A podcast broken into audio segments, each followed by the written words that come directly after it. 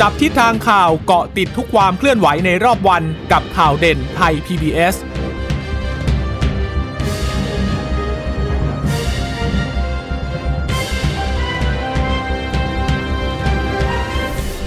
สวัสดีค่ะ สวัสดีค่ะต้อนรับคุณผู้ฟังสู่ข่าวเด่นไทย PBS นะคะ เราพบกันเป็นประจำทุกวันจันทร์ถึงศุกร์บ่ายๆแบบนี้ค่ะ อัปเดตข้อมูลข่าวสารที่เกิดขึ้นในรอบวันนะคะ กับดิฉันจีราชาตาเอี่ยมรัศมีและคุณพึ่งนภาคล่องพยาบาลค่ะ ค่ะ สวัสดีคุณผู้ฟังทุกท่านนะคะ ที่รับฟังข่าวเด่นไทย PBS ผ่านทางสถานีวิทยุที่เชื่อมโยงสัญญาณจากไทย PBS ทุกท่านด้วยนะคะ บ่ายสามโมงนี้จะเจอกันเป็นประจำกับข่าวเด่นที่เกิดขึ้นในรอบวันนะคะ เราก็จะมาสรุปสถานการณ์ให้คุณผู้ฟังนั้นได้รับฟังกันว่าความเคลื่อนไหวที่เกิดขึ้นในแต่ละวันนั้นมีอะไรบ้างนะคะ วันนี้ก็มีเรื่องของความเคลื่อนไหวทางการเมือง ภายในพักพลังประชารัฐเอง ซึ่งตอนนี้อาจจะต้องมีการปรับโครงสร้างใหม่หรือเปล่านะคะ ถึงแม้ว่าทางพลเอกประวิตยวงสุวรรณบอกว่า ยังไม่คิดนะยังไม่คิดอะไรหรือว่ากำลังพูดในทำนองว่าก็กำลังคิดอยู่ว่าถ้าจะปรับแล้วจะปรับออกมาอย่างไรนะคะ เดี๋ยวต้องติดตามกันหลังจากที่เมื่อวานนี้ก็มีสัญญาณมาว่ามี 6 รัฐมนตรีเนี่ยก็เข้าพบกับพลเอกประยุทธ์จันทร์โอชาที่ทำเนียบรัฐบาลด้วยนะคะ ค่ะ คือพลังประชารัฐนี่ประชุมกันวันนี้แล้วใช่ไหมคะค่ะก็เห็นว่ามีการได้รับการจับตาค่อนข้างมากเลยทีเดียวนะคะ ขณะเดียวกันวันนี้มีการประชุมอาเซียนนะคะเพราะว่าค่ะเอ่อจริงๆอะวันนี้วันอังคารจะต้องมีการประชุมครมครมแต่เลื่อนเป็นเมื่อวานละเพราะว่าวันนี้งานใหญ่ก็คือต้องเออนายกรัฐมนตรี แล้วก็รัฐมนตรีที่เกี่ยวข้องเนี่ย ก็อาจจะต้องร่วมในการประชุมสุดยอดผู้นำอาเซียนนะส่วนใหญ่หลัก ๆ ก็จะเป็นนายกรัฐมนตรีกับทางรัฐมนตรีว่าการกระทรวงการต่างประเทศแหละที่จะมีบทบาทนำในเรื่องของการประชุมอาเซียนด้วย แต่ด้วยความที่อาเซียนเนี่ยครั้งที่ 38 39 รวบมาจัดกันวันนี้วันเดียวหมดเลยนะคะแล้วยังมีการประชุมที่เกี่ยวข้องอีกไม่ว่าจะเป็นการประชุมอาเซียนของคู่เจราจา แล้วก็การประชุม EAS หรือว่าอ่าการประชุม East Asia การประชุมสุดยอดผู้นำเอเชียตะวันออกอืมซึ่งก็จะมีทั้ง อาเซียน แล้วก็คู่เจราจาหลายๆ ประเทศเลยค่ะ จากทางตะวันเอเชียตะวันออกคือมีจีน มีญี่ปุ่น มีเกาหลีใต้ คู่เจรจาทั้งหลาย นิวซีแลนด์ ออสเตรเลีย อินเดีย อเมริกา โอ้โห ค่อนข้างจะเยอะเลยทีเดียวนะคะ เป็นการประชุมที่ใหญ่มากนะคะ ก็มาอัดอัดกันวันนี้ พรุ่งนี้จะไปสิ้นสุดวันที่ 28 นะ แล้วก็ส่งมอบตำแหน่งให้กับประธานอาเซียนใหม่ ดังนั้น ก็วันนี้ นายกรัฐมนตรีก็ภารกิจหนักก็คือเรื่องของการประชุมอาเซียน เป็นการประชุมแบบออนไลน์นะคะค่ะเป็น video conference เพราะว่าก็ยังเดินทางกันไม่ค่อยสะดวกนะสองปีละที่ต้องใช้รูปแบบการประชุมแบบเนี้ยการประชุม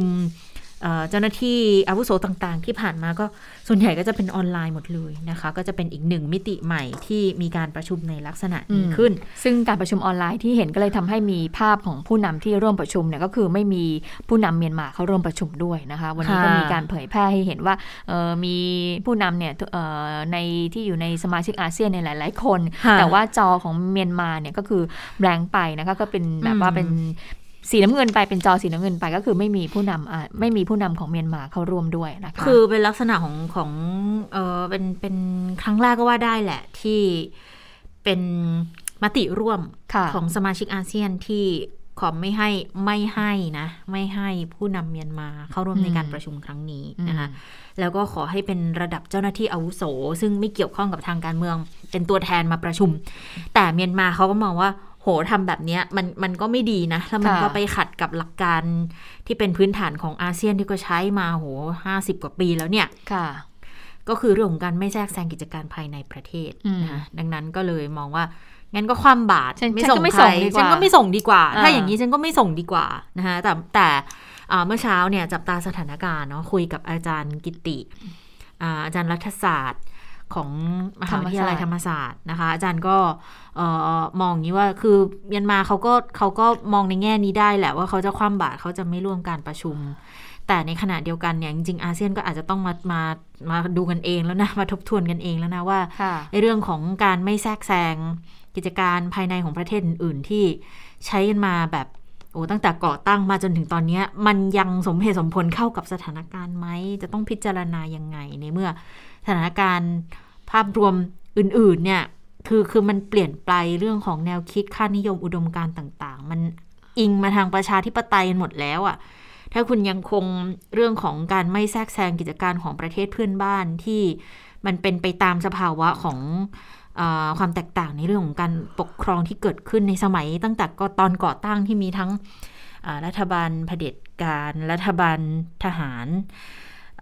หรือว่ามีประชาธิปไตยบ้าง หรือว่าเผด็จการประชาธิปไตยก็มีอะไรแบบนี้มันยังสมเหตุสมผลอยู่อีกไหมล่ะ ก็เป็นอีกหนึ่งประเด็นที่น่าสนใจเหมือนกัน แต่เชื่อว่าคงจะถ้าจะเปลี่ยนมันน่าจะยาก เพราะถ้าถ้าจะเปลี่ยนก็คงเปลี่ยนไปนานแล้วล่ะนะคะแล้วก็รอดูว่าจะมีอะไรที่น่าสนใจเพิ่มเติม แต่ที่แน่ ๆ คือผู้นำสหรัฐอเมริกาก็กลับเข้าร่วมการประชุมอีกครั้งแล้วนะคะหลังจากที่ว่างเว้นไป ครั้งสุดท้ายเนี่ยโดนัลด์ทรัมป์มาร่วมประชุมที่ฟิลิปปินส์พอครั้งนั้นเสร็จแล้วก็ไม่มาอีกเลยค่ะไม่ไม่เข้าร่วมเป็นตัวแทนมาเข้าร่วมในระดับของการประชุมอาเซียนกับผู้นำสหรัฐอเมริกา ค่ะ อันนั้นก็คือเรื่องราวของการประชุมอาเซียนที่ผู้นำไทยต้องเข้าร่วมด้วยนะคะ ทีนี้มาดูสถานการณ์การติดเชื้อโควิด -19 กัน ตัวเลขเนี่ยที่คุณผู้ชมที่คุณผู้ฟังเห็นในช่วงสองสาวันหลังเนี่ยจะเห็นว่าผู้ป่วยใหม่เนี่ยก็ต่ำกว่าหมื่นนะคะ วันนี้ก็อยู่ที่ 7706คนค่ะนะคะเเป็นการติดเชื้อจากเรือนจำ128 คน แล้วก็ตอนนี้ เป็นผู้ป่วยการหนักก็ยังอยู่ที่ 2,414 คนอยู่ แล้วก็ใส่ท่อช่วยหายใจ 544 คน จะเห็นว่าผู้ป่วยอาการหนักแล้วก็ใส่ท่อก็ก็ลดลงมาบ้าง ลดลงนะคะ แนวโน้มลดลง เพราะว่าก่อนหน้านี้จะเห็นตัวเลขอยู่ที่ 700-800 คนเนี่ยนะคะ ก็ลดลงลงมาแล้วนะคะ วันนี้เสียชีวิตค่ะ 66 คน 66 คนก็จะเป็นตัวเลขเนี่ยก็สัปดาห์ที่แล้วก็จะ อยู่อย่างเงี้ยค่ะ 66 70 แตะบ้างอะไรประมาณนี้นะ คือถือว่าต่ำกว่าร้อยรวมเสียชีวิตแล้วตอนนี้ 18,865 คน ผู้เสียชีวิตส่วนใหญ่นะคะก็เป็นผู้หญิงค่ะ 39 คน เป็นชาย 27 คนนะคะแล้วก็ส่วนใหญ่ก็เป็นการติดเชื้อในกรุงเทพกรุงเทพก็จะเยอะหน่อยนะคะ 12 คน อะทีนี้มาดูสถานการณ์การติดเชื้อในกรุงเทพมหานครและปริมณฑลตอนนี้ตอนแรกดิฉัน เอ๊ะเเห็นตัวเลข1 1,312 คนอู้กรุงเทพกลับมาเพิ่มขึ้นแล้วเหรออ๋อปรากฏว่าเขารวมปริมณฑลด้วยนะคะ แต่ถ้าพูดถึงตัวเลขของกรุงเทพจริง ๆ เนี่ย อยู่ที่ 901 คนค่ะ แต่ว่าถ้า 4 จังหวัดภาคใต้นะคะ รวมๆกันเนี่ยก็จะอยู่ที่ 1,810 คน แต่ถ้าแยกนะคะ คุณจิตตาคุณผู้ฟังคะอันดับ 2 รองจากกรุงเทพก็คือปัตตานี ยังสูงอยู่เลยนะคะ 621 คน สงขลาโอ้ก็แตะมาสูงนะ 620 นครศรีธรรมราช 533 คนนะคะ แล้วก็มาที่เชียงใหม่ เชียงใหม่นี้เขาก็จะเปิดเนือมท่องเที่ยวกันแล้วยังพบคลัสเตอร์ ย่อยๆ ตามมาอีกเยอะเลยนะคะตัวเลขก็อยู่ที่ 355 คนนราธิวาส322 คน ยะลาวนี้ตัวเลขน้อยค่ะ 227 คนมีแนวโน้มลดลงนะคะชนบุรีก็ยังอยู่ในแรงหนึ่งใน 10 อยู่นะ ยังยังไม่หลุดจาก 10 อันดับเลยนะ อยู่ที่ 245 คน ระยอง 229 ตรังโอ้นี่มีมีตรังเพิ่มเข้ามาค่ะ คุณชะตาคุณผู้ฟังค่ะ 227 คนก็อยู่ท้ายสุดคืออยู่ใน 10 อยู่ในอันดับที่ 10 ของจังหวัดที่ติดเชื้อโควิดสูงที่สุดนะคะมาดูภาพรวมการฉีดวัคซีนกันหน่อย ที่บอกว่าจะเปิดประเทศแล้วเนี่ยเข็ม2เนี่ยไปถึงไหนแล้ว เข็ม 2 ตอนนี้ 28 ล้าน7แสนคน ถ้าคิดเป็นเปอร์เซ็นต์หรือว่าร้อยละนะคะร้อยละ 39.9%แล้วค่ะ คุณชะตาคุณผู้ฟังคะก็เกือบร้อยละ 40 แล้วแหละ แต่ถ้าถ้าให้ดีคงต้องเร่งฉีดให้มากกว่านี้นะ เหลืออีกกี่วันแล้วเนี่ย อีกประมาณสัปดาห์หนึ่งก็จะเปิดประเทศแล้ว ได้ได้หรือเปล่ากับตัวเลขที่ตั้งเป้าเอาไว้ ก็ตั้งเท่าไหร่นะห้าสิบหรือเจ็ดสิบเปอร์เซ็นต์นะ เข็มหนึ่งอะเจ็ดสิบเข็มหนึ่งเจ็ดสิบได้ในสิ้นปีนะ ในสิ้นปี เข็มหนึ่งเจ็ดสิบเปอร์เซ็นต์แต่ถ้าเข็มหนึ่งเนี่ยนะสี่สิบล้านคนนะตอนนี้เนี่ยก็อยู่ที่เฉลี่ยห้าสิบหกเปอร์เซ็นต์ก็ยังก็เหลืออีกสองเดือนอีกประมาณสองเดือนกว่า น่าจะได้เจ็ดสิบไหมก็น่าจะได้ แต่ว่าเข็มที่สองถ้าเกิดปลอดภัยจะเปิดประเทศแล้วก็ควรจะให้ได้ถึงน้อยละห้าสิบเนาะใช่ค่ะอืมอะวันนี้เป็นสถานการณ์การฉีดวัคซีนที่เกิดขึ้นค่ะ ค่ะส่วนเรื่องของการเฝ้าระวังเนี่ยนะ เมื่อวานเนี่ยตอนที่คุณหมอเฉวตสันนำว่าผู้อำนวยการกองควบคุมโรคและภัยสุขภาพในภาวะฉุกเฉิน กรมควบคุมโรคออกมาแถลงค่ะเป็นการแถลงที่กระทรวงสาธารณาสุขนั่นแหละช่วงบ่าย คือคุณหมอแถลงบอก เจอสายพันธุ์เดลต้าพลัสตื่นตระหนกตกอกตกใจกันไปใหญ่เลย เพราะว่าอย่างที่ทราบว่าสายเดลต้าพลัสเนี่ยที่เจอที่อังกฤษเนี่ย มันทำให้การระบาดเร็วขึ้นอีก 17% 17%นี่คือเทียบกับเดลต้าธรรมดาที่เขาก็เร็วอยู่แล้วนะอืมแต่ถ้าเป็นเดลต้า plus เนี่ย มันสูงขึ้นกว่าเดิมอีกประมาณเอ่อหกหกอันนี้บอกว่าหกเปอร์เซ็นต์นะบอกว่าเออ ช่วง 28 วันที่ผ่านมาเนี่ยอ่าตอนที่คุณหมอแถลง คุณหมอบอกว่าผู้เชี่ยวชาญ ติดตามการติดเชื้อในอังกฤษ พบว่าสูงขึ้นประมาณ 6%ของสายพันธุ์อื่น ๆ การแพร่ระบาดส่วนใหญ่ก็ยังคงเป็นสายพันธุ์เดิมอยู่นะคะ พอคุณหมอบอกมาว่า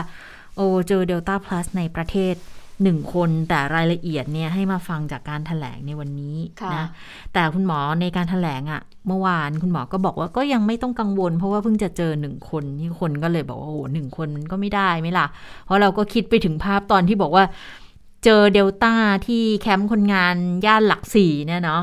เจอไม่กี่คนละตอนนั้นน่ะ ก็ยังสงสัยกันอยู่เลยแล้วมายังไง แล้วใช้เวลาไม่นานค่ะไม่กี่เดือนเองเดลต้าก็ครองเมืองไปแล้วนะ ทั้งประเทศเนี่ยก็กลายเป็นเดลต้าเกือบหมดแล้ว ก็กลัวว่าภาพวันๆแล้วภาพมันจะย้อนกลับมาซ้ำไหมเดี๋ยวลองไปฟังเสียงตอนที่คุณหมอชเวตสัน ได้ถแถลงเอาไว้ในเรื่องของความยังยังไม่กังวลเกี่ยวกับสายพันธุ์เดลต้าพลัสที่มีเมื่อวานนี้ค่ะ ค่ะ ในช่วง 28 วันที่ผ่านมาเนี่ย จำนวนการติดเชื้อในประเทศอังกฤษเนี่ยเรียกว่าเพิ่มสูงขึ้นนะครับโดยที่เป็นรองเฉพาะสหรัฐอเมริกาที่เดียวนะครับ แล้วก็พบเปอร์เซ็นต์ของสายพันธุ์นี้นะครับประมาณ 6%ของจำนวนผู้ติดเชื้อในภาพรวมนะครับ สายพันธุ์เดลต้าหลักอันเดิมก็ยังเป็นส่วนใหญ่ แต่สายพันธุ์นี้ก็อยู่ในช่วงที่มีการจับตามอง แต่ยังไม่ต้องมีความกังวลในแง่ที่ว่า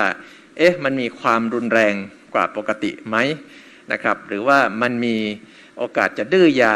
ดื้อวัคซีนหรือไม่นะครับ สิ่งเหล่านั้นอยู่ในการจับตามองและก็หารายละเอียดอยู่นะครับ ยังไม่ถึงกับจะต้องกังวล เพราะว่าเปรียบเทียบกันกับเดลต้าและแอลฟาที่ผ่านมาเนี่ยถ้าเป็นสายพันธุ์ที่มีการแพร่กระจายที่เร็วชัดเจนเนี่ยเราจะเห็นลูกคลื่นการระบาดที่ที่เร็วและก็แรงมากนะครับ ผู้เชี่ยวชาญระหว่างประเทศก็มองว่า ตรงนี้ถือว่า เป็นการให้ความสำคัญของประเทศอังกฤษที่จะจับตามองนะครับที่จะเขาใช้คำว่า variance under investigation ก็คือมีการติดตามข้อมูลสอบสวนรายละเอียดเพิ่มเติมนะครับในขณะที่องค์การอนามัยโลกเองยังไม่ได้ยกระดับสำหรับประเทศไทยเองก็มีระบบเฝ้าระวังสายพันธุ์ สายพันธุ์ย่อยต่างๆ อย่างต่อเนื่องอยู่แล้วนะครับ อืม ก็พอเฝ้าระวังแล้วก็หมายความว่าพอตรวจพบเชื้อนะคะ ก็ส่วนใหญ่จะมีการลักษณะของการสุ่ม เพื่อไปตรวจว่าสายพันธุ์เนี่ยมันเป็นสายพันธุ์อะไร ทีนี้สิ่งที่คุณหมอบอกก็เลยเหมือนกับว่าคือเราอะพยายามติดตาม เราพยายามจับตากันมาโดยตลอดว่าจะมีสายพันธุ์ไหนที่มันเปลี่ยนไปจากเดิมไหม เพราะว่าโดยความรู้พื้นฐานที่เรามีณขณะนี้นั่นก็คือว่าไวรัสเนี่ยมีการกลายพันธุ์ได้ตลอดเวลา ดังนั้นมันก็เลยเป็นความยากในการควบคุมโรคในระประมาณหนึ่งด้วย ถ้าเกิดว่า มันไปกลายพันธุ์ในตำแหน่งที่มันจะหลบเลี่ยงการตรวจจับหลบเลี่ยงวัคซีนต่างๆ ได้ อันนี้มันจะมีปัญหา แต่เอ่อเจ้าเดลต้าพลัสตัวที่ระบาดในอังกฤษเนี่ยสิ่งที่พบก็คือ คือแพร่กระจายเร็วก็จริง แต่ยังไม่ได้จับติดว่ามันทำให้อาการป่วยมันรุนแรงขึ้นกว่าเดิม หรือว่าไปหลบเลี่ยงภูมิได้อย่างเก่งกล้าสามารถเหมือนอย่าง เจ้าสายพันธุ์อะไรนะ ที่แอฟริกาใต้เขาเรียกสายพันธุ์อะไรนะคะเบต้าเบต้าเอออย่างที่เบต้ามันเป็น แล้วมันก็ค่อนข้างจะแรงกว่าด้วยนะคะ ดังนั้นก็เลยนี่แหละเป็นส่วนหนึ่งที่บอกว่า ก็ก็อาจจะยังไม่ค่อยมีปัญหาสักเท่าไหร่ แต่ทีนี้ในการถแถลงวันนี้ที่เอ่อรัฐมนตรีช่วยสาธิตปิตุเตชะด้วยนะคะ ก็มาพร้อมกับคุณหมอสุภกิจสิริรักษ์เลยอธิบดีกรมวิทยาศาสตร์การแพทย์เลย ออกมาชี้แจงเรื่องของการพบ โควิด -19 กลายพันธุ์สายพันธุ์ต่างๆ ในประเทศไทยนะในส่วนของคุณสาธิตเนี่ยก็บอกว่าคือคือมีการติดตามสถานการณ์การติดเชื้อในไทยมาตลอด ตั้งแต่ต้นตรวจสอบสายพันธุ์การติดเชื้อกันมาตลอด ข้อมูลเนี่ยเปิดเผยโปร่งใสเพื่อสร้างความเชื่อมั่นให้คนไทยคนต่างชาติที่จะเข้ามา แล้วก็มีการรายงานไปในระบบนานาชาติด้วย เพื่อย้ำกับทั่วโลกด้วยนะคะ ก็เลยย้ำบอกว่าอย่าเพิ่งตระหนก เพราะว่า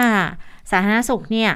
ติดตามเชื้อกายพันธุ์อยู่ตลอด พอพบสายพันธุ์ใหม่ๆ ก็มีการออกมารายงานออกมาชี้แจง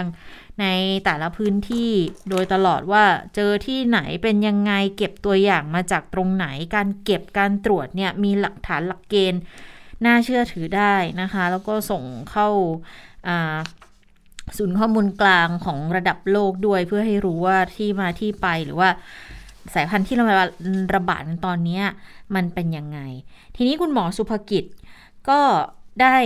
ออกมาแถลงชี้แจงให้เกิดความชัดเจนตอนแถลงเนี่ยอของจับตาสถานการณ์แล้วก็มีการถ่ายทอดสดด้วยตอนแถลงดิฉันก็ฟังไปพยายามสรุปไปก็มึนตึบไปนิดนึงเหมือนกันก็คุณหมอก็ชี้แจงคือลงถึงชื่อแบบสายพันธุ์ย่อยย่อยๆ มันจะมี B หนึ่งจุดหนึ่งจุดตึ๊ดตึ๊ดตึ๊ด เต็มไปหมดเลยก็ไล่จดกันเหนื่อยพอสมควรเลยนะ แต่โดยสรุปคุณหมอก็เลยเห็นว่าสงสัยก็อธิบายเยอะคือ คืออธิบายเยอะเนี่ย คนที่เขาเข้าใจเขาจะได้รับทราบเข้าใจถ่องแท้ขึ้น แต่ถ้ามันยากไปนิดนึงก็มีการสรุปให้ชัดๆอีกทีแหละ ว่าที่พบเนี่ย มันมีทั้งอัลฟาพลัสนะคะมีอยู่ 18 คน มีอยู่ 16 คนที่เจอในพื้นที่ของลงลำไยทางภาคตะวันออกอ่าแล้วก็มันจะมีที่เดลต้าพลัสหนึ่งคน แต่เดลต้าพลัสเนี่ย มันเป็นตัวย่อเนี่ย AY จุดหนึ่งซึ่งอันเนี้ยเป็นคนละตัวกับที่ระบาดในอังกฤษที่บอกว่าระบาดได้เร็วกว่าเดลต้าธรรมดาเป็นประมาณ 10-15%เปอร์เซ็นต์เนี่ยนะ อันนี้ยืนยันยังไม่พบในไทยนะ ไปฟังเสียงคุณหมอสุภกิจค่ะ AY 4.2 เนี่ย คือเดลต้าแล้วก็มีการกลายพันธุ์ที่ตำแหน่ง Y14RH แล้วก็ A22V ซึ่งอันนี้เนี่ยที่เรากลัวเรากังวล เพราะมันทำให้อำนาจการแพร่กระจายเนี่ยมันเพิ่มขึ้นจากเดลต้าปกติประมาณ 10-15เปอร์เซ็นต์ นะไม่มากนะครับ ถ้าเราเราเคยไปเทียบอันก่อนๆเนี่ยเราจะเห็นว่าอัลฟาเนี่ยมากกว่า G เขตเนี่ยประมาณ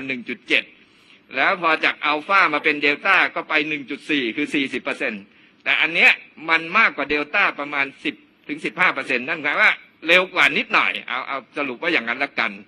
แต่ AY จุด4จุด2เนี่ยยังไม่พบในประเทศไทยเลยนะนี่ขอขีดเส้นใต้สองเส้นนะครับ ยังไม่พบณวันนี้นะวันหน้าพรุ่งนี้มะรืนนี้สัปดาห์หน้าจะโผล่มาวันไหนก็อาจจะเป็นไปได้นะครับ แต่ว่าขณะนี้ให้ข้อมูลว่ายังไม่มีการพบ AY 4.2 ในประเทศไทยแต่อย่างใดนะครับถัดมาครับทีนี้ที่เราพบคืออะไรนะครับ ก็คือเราได้รับการประสานงานข้อมูลมาจากสถาบันวิทยาศาสตร์การแพทย์ทหาร นะครับที่เรียกว่าแอฟฟิมนะครับที่อยู่ในประเทศไทย เมื่อเดือนกันยายนเนี่ยนะครับเขาได้ตรวจตัวอย่างนะครับที่จังหวัดกำแพงเพชรนะครับ ก็มีผู้ป่วยชายหนึ่งรายที่ไปจากอยุธยานะครับ แล้วก็มีการเก็บตัวอย่างเนื่องจากแอฟฟิมเขามีศูนย์อยู่ที่กำแพงเพชรนะครับ ก็มีการส่งตัวอย่าง ก็ออกมาเป็นเดลต้าพลัสที่เป็น AY1 นะครับคนละตัวกับ AY 4.2 นะครับ AY1 เนี่ยมันเกิดการกลายพันธุ์ที่ K417N ซึ่งขณะนี้เนี่ยยังไม่มีข้อมูลในโลกใบนี้ว่าไอ้เจ้า K41.N ที่ 17N ที่มีการกลายพันธุ์เนี่ยจะทำให้เกิดอิทธิฤทธิ์อิทธิเดชอะไรมากมายขึ้นกว่าเดิมกว่าเดลต้าธรรมดาหรือไม่อย่างไร นะครับ ไม่เหมือน 4.2 เมื่อกี้มันเร็วแพร่เร็วนะแต่ว่าเรื่องหลบภูมิเรื่องอะไรมันก็ยังไม่มีหลักฐานเชิงประจักษ์นะครับ ก็โดยสรุปก็คือขณะนี้ประเทศไทยพบอัลฟาพลัสนะครับจำนวน 18 รายนะครับพบเดลต้าพลัสที่เป็น AY1 1รายนะครับเดลต้าพลัสที่เป็น 4.2 นะครับยังไม่พบนะครับ เพราะฉะนั้นอันนี้ขอขอเคลียร์ให้พี่น้องเข้าใจ ชัดเจนนะคะ ที่คุณหมอเคลียร์ให้ฟังนะคะว่ายังไม่พบนะเจ้าตัวที่ระบาดแบบในอังกฤษเนี่ยยังไม่พบในไทย แต่ก็คงติดตามสถานการณ์กันอย่างใกล้ชิดอย่างต่อเนื่อง เมื่อกี้บอกอัลฟาพลัสที่ 18 รายเนี่ย สองรายจะอยู่ที่เชียงใหม่นะคะแล้วก็เป็นผู้ต้องขังซะด้วย แต่ว่าคุณหมอบอกว่าอาจจะเป็นเพราะด้วยด้วยภูมิคุ้มกันเขาอาจจะบกพร่องอยู่แล้วด้วย ดังนั้นก็อาจจะเกิดการกลายพันธุ์ได้ง่าย ส่วนทางตะวันออกที่พบเนี่ยก็คือที่ตราดที่จันทบุรีนะคะ แล้วคุณหมอก็อ้างอิงถึงรายงานใน g เ e ที่เป็นการเก็บรวบรวมสายพันธุ์ต่างๆเนี่ยก็อ้างอิงไปบอกว่าอย่างอัลฟาพลัสเนี่ยที่พบส่วนใหญ่ในประเทศที่พบก็จะเป็นกัมพูชาก็อาจจะเป็นการ ทำให้เห็นถึงที่มาที่ไปแหละ เพราะว่าถ้าถ้าลงแถบตะวันออกเราก็ทราบอยู่แล้วว่า แรงงานส่วนใหญ่ก็จะเป็นแรงงานจากประเทศทางฝั่งตะวันออกก็คือทางทางกัมพูชาเข้ามานะคะ ดังนั้นตรงลงนั้นน่ะก็เลยเป็นคนกัมพูชาเสีย 12 อีก 4 คนก็จะเป็นคนไทย ก็มีการเข้าไปขยายพื้นที่ตรวจสอบเพิ่มเติมอะไรกันอยู่แล้ว แต่ว่าถ้าเป็นภาคใต้เนี่ยที่บอกว่าส่วนใหญ่มีทั้ง 3 สายพันธุ์เนาะตอนนี้เนี่ยกลายเป็นว่า มันเริ่มชัดแล้วว่าเดลต้าก็ก็แบ่งสัดส่วนของการระบาดเพิ่มขึ้นมาเยอะแล้วค่ะ จะไปเจอตอนนี้อัลฟาเจอแค่สามเท่านั้นเองนะ จากการตรวจแบบสุ่มตรวจเนี่ย แล้วก็เดลต้าทั้งสามร้อยเจ็ดสิบเจ็ดและเบต้าอีกเก้าแต่โดยหลักก็คือพื้นที่ภาคใต้ก็ยังสามตัวอยู่นะคะ โดยเฉพาะในชายแดน อืมก็สรุปว่าสายพันธุ์ที่เดลต้าที่ระบาดในอังกฤษนี่ยังไม่พบในไทยนะคะ แล้วสายพันธุ์ที่ระบาดในอังกฤษและยุโรปหลาย ๆ ประเทศก็คือสายพันธุ์เดลต้า AY 4.2 อันนี้ย้ำนะ AY 4.2 แต่ที่ระบาด แต่ที่พบไม่ใช่ระบาดสิ ที่พบเนี่ยที่กำแพงเพชรเนี่ยนะคะ ที่บอกว่าเป็นผู้ป่วยชายหนึ่งรายจากจังหวัดพระนครศรีอยุธยาแล้วก็ไปพบที่กำแพงเพชรเนี่ยนะคะเป็นเดลต้าพัทที่เป็น AY.1 เป็นคนละสายพันธุ์กันนะคะอะอันนี้ก็เพื่อให้เกิดความชัดเจน แต่ว่าก็ยังเป็นสายพันธุ์ที่ยังคงต้องจับตาเป็นพิเศษอยู่ ยังไม่ได้เป็นสายพันธุ์ที่น่ากังวล แต่ว่าโดยหลักๆ แล้วเนี่ยสายพันธุ์เดลต้าพลัสเนี่ยนะคะคือมันมียิบย่อยมากๆ เลยยิบย่อยสายพันธุ์เยอะมากนะคะแต่ก็บอกว่าไอสายพันธุ์เดลต้าพลัสที่มันกลายพันธุ์มาอีกทีกับสายพันธุ์เดลต้าเนี่ยเขาบอกว่าจะมีประสิทธิภาพ การกระจายความรุนแรงเนี่ยประมาณเพิ่มขึ้นกว่าแต่เดิมเนี่ยประมาณ 10-15%ส่วนเรื่องของความรุนแรงของโรคการดื้อต่อวัคซีนหรือเปล่า ยังอยู่ในเรื่องของการวิจัยในการศึกษาอยู่ เพราะฉะนั้นยังไม่สามารถบอกได้ว่ามันจะแรงกว่าเดลต้าธรรมดา มากน้อยแค่ไหน ส่วนวัคซีนที่เราฉีดกัน มันจะต่อสู้กับเชื้อเดลต้าพลัสได้หรือไม่ อันนี้ก็ยังไม่สามารถที่จะให้คำตอบได้ค่ะ ค่ะ แต่ทีนี้ถ้ามาดูในเรื่องของความพร้อมในการเปิดประเทศนะ ถึงแม้ว่าเราจะมีข่าวเรื่องของการพบตัวกลายพันธุ์เดลต้าพลัสเนี่ยนี้วันนี้ก็ชัดเจนแล้วเนาะว่ามันเป็นคนละตัวกับที่เจอในอังกฤษที่เป็นสายพันธุ์ที่น่ากังวล แต่ว่าของเราเนี่ยเป็นเป็นเป็นแค่ในลักษณะที่ต้องจับตาเฉยๆนะ ดังนั้นในเรื่องของความพร้อมในการเปิดประเทศเนี่ย คือคุณหมอเออไม่ใช่คุณหมอสิ ต้องบอกว่ารัฐมนตรีสาธิตบอกว่าที่ตามเนี่ยยังไม่ยังไม่เจอตัวไหนที่จะมีนัยยะสำคัญถึงกับต้องทบทวนเรื่องของการเปิดประเทศนะคะไปฟังคำยืนยันจากรัฐมนตรีกันค่ะ ความพร้อมก็ถือว่าได้มีความคืบหน้าไปพอสมควรนะครับ อันนี้ก็มีข้อสรุปไปแล้ว อาจจะยังมีข้อเสนอของในส่วนของประเทศในกลุ่ม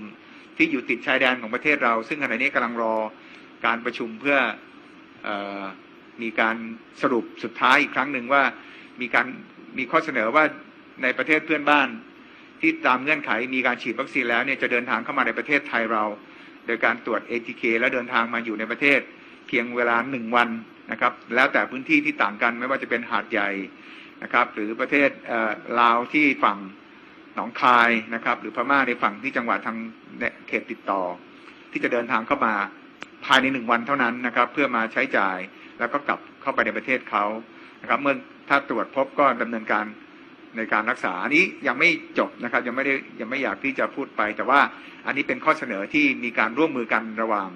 ทางกระทรวงสาธารณสุข แล้วก็การท่องเที่ยวนะครับ แล้วก็ทางฝ่ายความมั่นคงด้วย ในรายละเอียดก็จะมีประกาศอีกมากมายนะครับ แต่ว่าหลักการเนี่ย เป็นไปตามนี้ก็ถือว่ามีความพร้อมตามลำดับนะครับก็ทุกอย่างก็น่าจะเดินหน้าไปตามนั้นละค่ะหนึ่งพฤศจิกายนก็คือเดินหน้าในการเปิดประเทศนะ แต่ก็ต้องดูอีกว่าจะมีความเชื่อมั่นของนักท่องเที่ยวที่จะเดินทางเข้าประเทศมามากน้อยแค่ไหน โดยหลักๆ แล้วเนี่ยเรื่องของความเชื่อมั่นของนักท่องเที่ยวที่เดินทางท่องเที่ยวกันเองในไทย คือไทยเที่ยวไทยเนี่ยไม่น่าจะมีปัญหาแล้วเนาะเพราะดูจากช่วงหยุดยาวที่ผ่านมาก็แบบโหเที่ยวกันเหมือนแบบ อัดอั้นกันอะไปเที่ยวกันเต็มเลย ค่ะ ส่วนใหญ่ก็เป้าหมาย destination ก็คือแหล่งท่องเที่ยวทางธรรมชาติ ช่วงนี้ก็จะเห็นว่าคนเนี่ยขึ้นเหนือบ้างนะคะ ไปชมไปขึ้นภูบ้างนะคะขึ้นเขาชมทะเลหมอกสวยงาม แล้วตอนนี้อากาศเย็นสบายด้วยคุณชะตาอากาศกำลังดี คนก็เลยแบบว่านิยมไป แต่ว่าเท่าที่คุณพัฒนพรตั้นงามเนี่ยเขาไปเกาะติดสังเกตการอยู่ที่ภูทับเบิก แล้วก็เขาคอเนี่ยคือคนที่ไปส่วนใหญ่ก็ค่อนข้างที่จะระมัดระวังตัวเององนะ ก็คือใส่หน้ากาก แต่ถามว่าอยากเที่ยวไหมทุกคนก็ตอบเสียงว่า อยากเที่ยวแล้วไม่ไหวแต่ว่าแต่เมื่อเที่ยวแล้วเนี่ยก็ขอระมัดระวังตัวเองหน่อยนะคะจะลงมาจากรถอะไรเนี่ยก็คือใส่หน้ากากอนามัยแล้วก็ก็คือ ดูแลป้องกันตัวเองก็อย่างเต็มที่เลยทีเดียว เพราะฉะนั้นเนี่ยถ้าเกิดใครที่จะไปเที่ยววันหยุดยาวๆอีก หรือว่าช่วงใกล้สิ้นปีแล้วบางคนคือยังไม่ได้ลาพักร้อนอาจจะไปเที่ยวกัน ก็ต้องออต้องเรื่องนี้ก็สำคัญนะคะในการป้องกันตัวเอง เพราะอย่าลืมว่าสายพันธุ์เดลต้าก็ยังคงระบาดอยู่ แล้วก็เราก็มีสายพันธุ์ใหม่ด้วย อย่างอังกฤษเนี่ยตกใจเหมือนกันเนาะตอนแรกตอนแรกอังกฤษเนี่ยคือแบบว่าโอ้เราจะรับ คนของอังกฤษเข้าประเทศโดยไม่ต้องกักตัวด้วย แต่ว่าปรากฏว่าโหที่อังกฤษเนี่ยติด 4 5 0,000 คนเลยอะ่ะ ไม่น่าเชื่อเลย แต่ว่าทั้งทั้งที่อังกฤษเนี่ยค่อนข้างที่จะแบบฉีดวัคซีนก็ก่อนเราใช่ไหมคะฉีดวัคซีนแบบให้ประชากรของเขาก็มากพอที่เขาจะแบบว่ามีการผ่อนคลายมาตรการต่างๆ เหมือนรู้สึกว่าเขากลับมาใช้ชีวิตตามปกติแล้วด้วยใช่ไหมคะ เพราะฉะนั้นแล้วแต่เขาก็กลับมาพบเจอ